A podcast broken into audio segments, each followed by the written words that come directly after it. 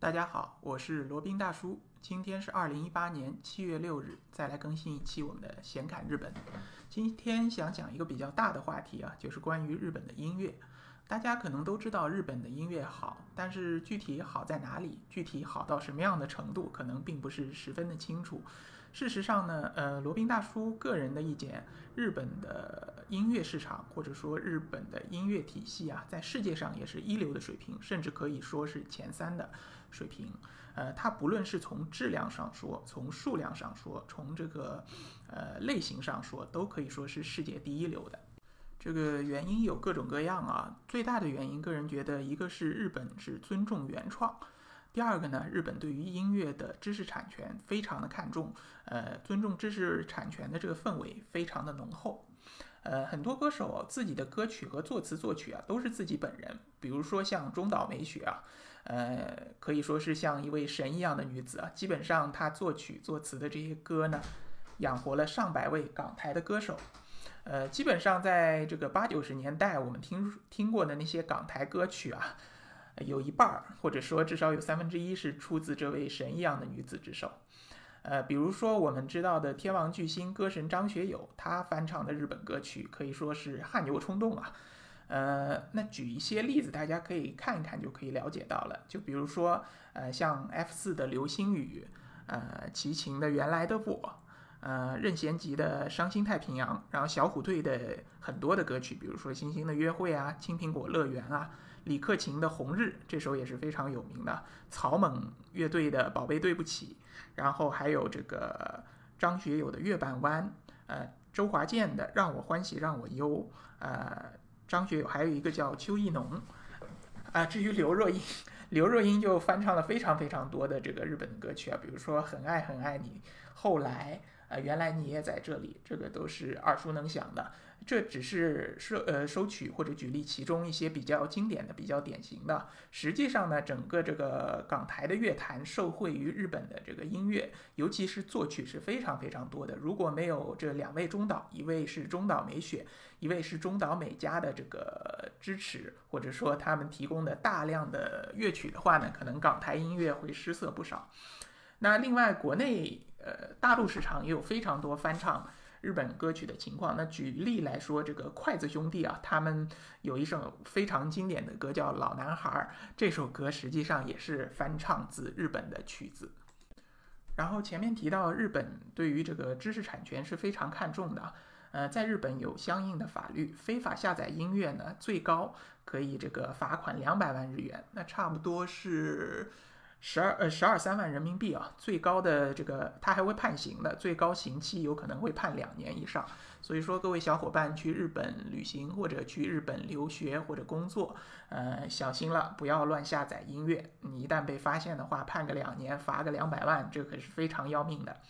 呃，正因为他们对于知识产权，尤其是音乐的知识产权，非常的保护，非常的看重，所以说日本国内的原创音乐氛围非常浓厚。呃。然后呢，对于这个音乐唱片以及音乐的创作，他们有很大的这个帮助作用。你出了一个原创的音乐，只要是好，只要是这个，呃，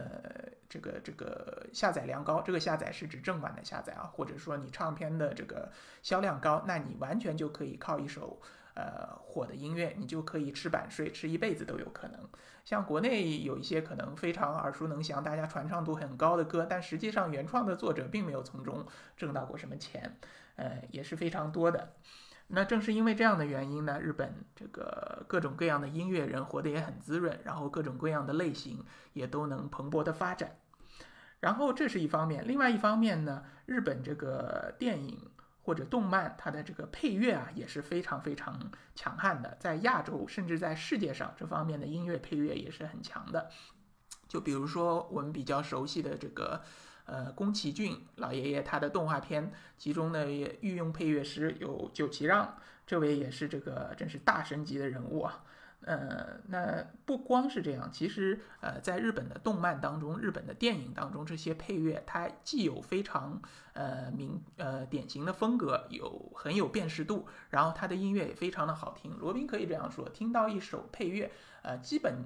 听个几个音节，或者说听个一段，基本就能判定这个是来自于日本的。就是说，它虽然不一定全都是那种传统的日本三弦琴的那种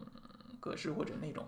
类型啊，它即使是交响乐，即使是这种这个现代乐器奏乐的，那基本上我也是能听出来的，它非常有辨识度。呃，不光是在日本啊，在那个国内有非常多的这个电影、电视啊，也是采用了日本的这个作曲家的作品。呃，举例来说，就比如说像王家卫的《花样年华》，然后这个《二零四六》，呃，都是这个出自日本的作曲家之手。另外呢，像那个久石让这位大师啊，也是为姜文的电影《太阳照常升起》以及《让子弹飞》这些电影都配过乐的。呃，这都。另外还有一些这个港台的这个片子啊，比如说古天乐版的《神雕侠侣》里面用到了这个《故乡之源》，呃，也是非常非常经典的，非常多的港台武侠剧里面都使用过这个乐曲。另外呢，呃，罗宾个人非常喜欢的有一首乐曲是那个以前有个动画片叫《罗德岛战记》，它的主题曲叫《言之永远》，非常的有这种中土的风味儿，同时又不失日本作曲家的风格。大家有机会可以去听一下，非常非常的好听。另外呢，日本这个音乐素养如此之高，或者说音乐如此发达的另一个重要原因呢，就是在于在基础教育过程当中，日本对于音乐也是非常重视的。呃，在日本的不管是小学还是初中还是高中，呃，有非常多的音乐类的呃俱乐部活动或者叫社团。呃，在课余时间呢，他们会组成各种各样的乐队，进行一些这个音乐的排练和音乐的表演。就比如说轻音乐啊、吹奏乐啊、管弦乐啊、爵士乐之类的，呃，这个呢绝对不是这个罗宾夸张啊，在日本各个学校，即使是非常偏僻的地方的学校，也有很多的这样的音乐社团。记得有一次是去北海道旅游嘛，去当地的奥特莱斯，然后呃，这呃虽然是属于当地最大城市，呃那个札幌啊，但是呢。呃，这边的这个人其实还不是很多的，他是属于千岁市，不在札幌市。在奥特莱斯逛的时候呢，偶然看到了当地的应该是一个职业技术学校，呃的类似中学生的年纪吧，当地的他们的一个音乐社团在表演，呃，既有乐器，呃，也有这个这个演唱的。然后还他们合着音乐啊，呃，载歌载舞，非常开心，非常放松的样子。而且他们这个奏乐的水平确实不低，听上去非常有那种专业的范儿了。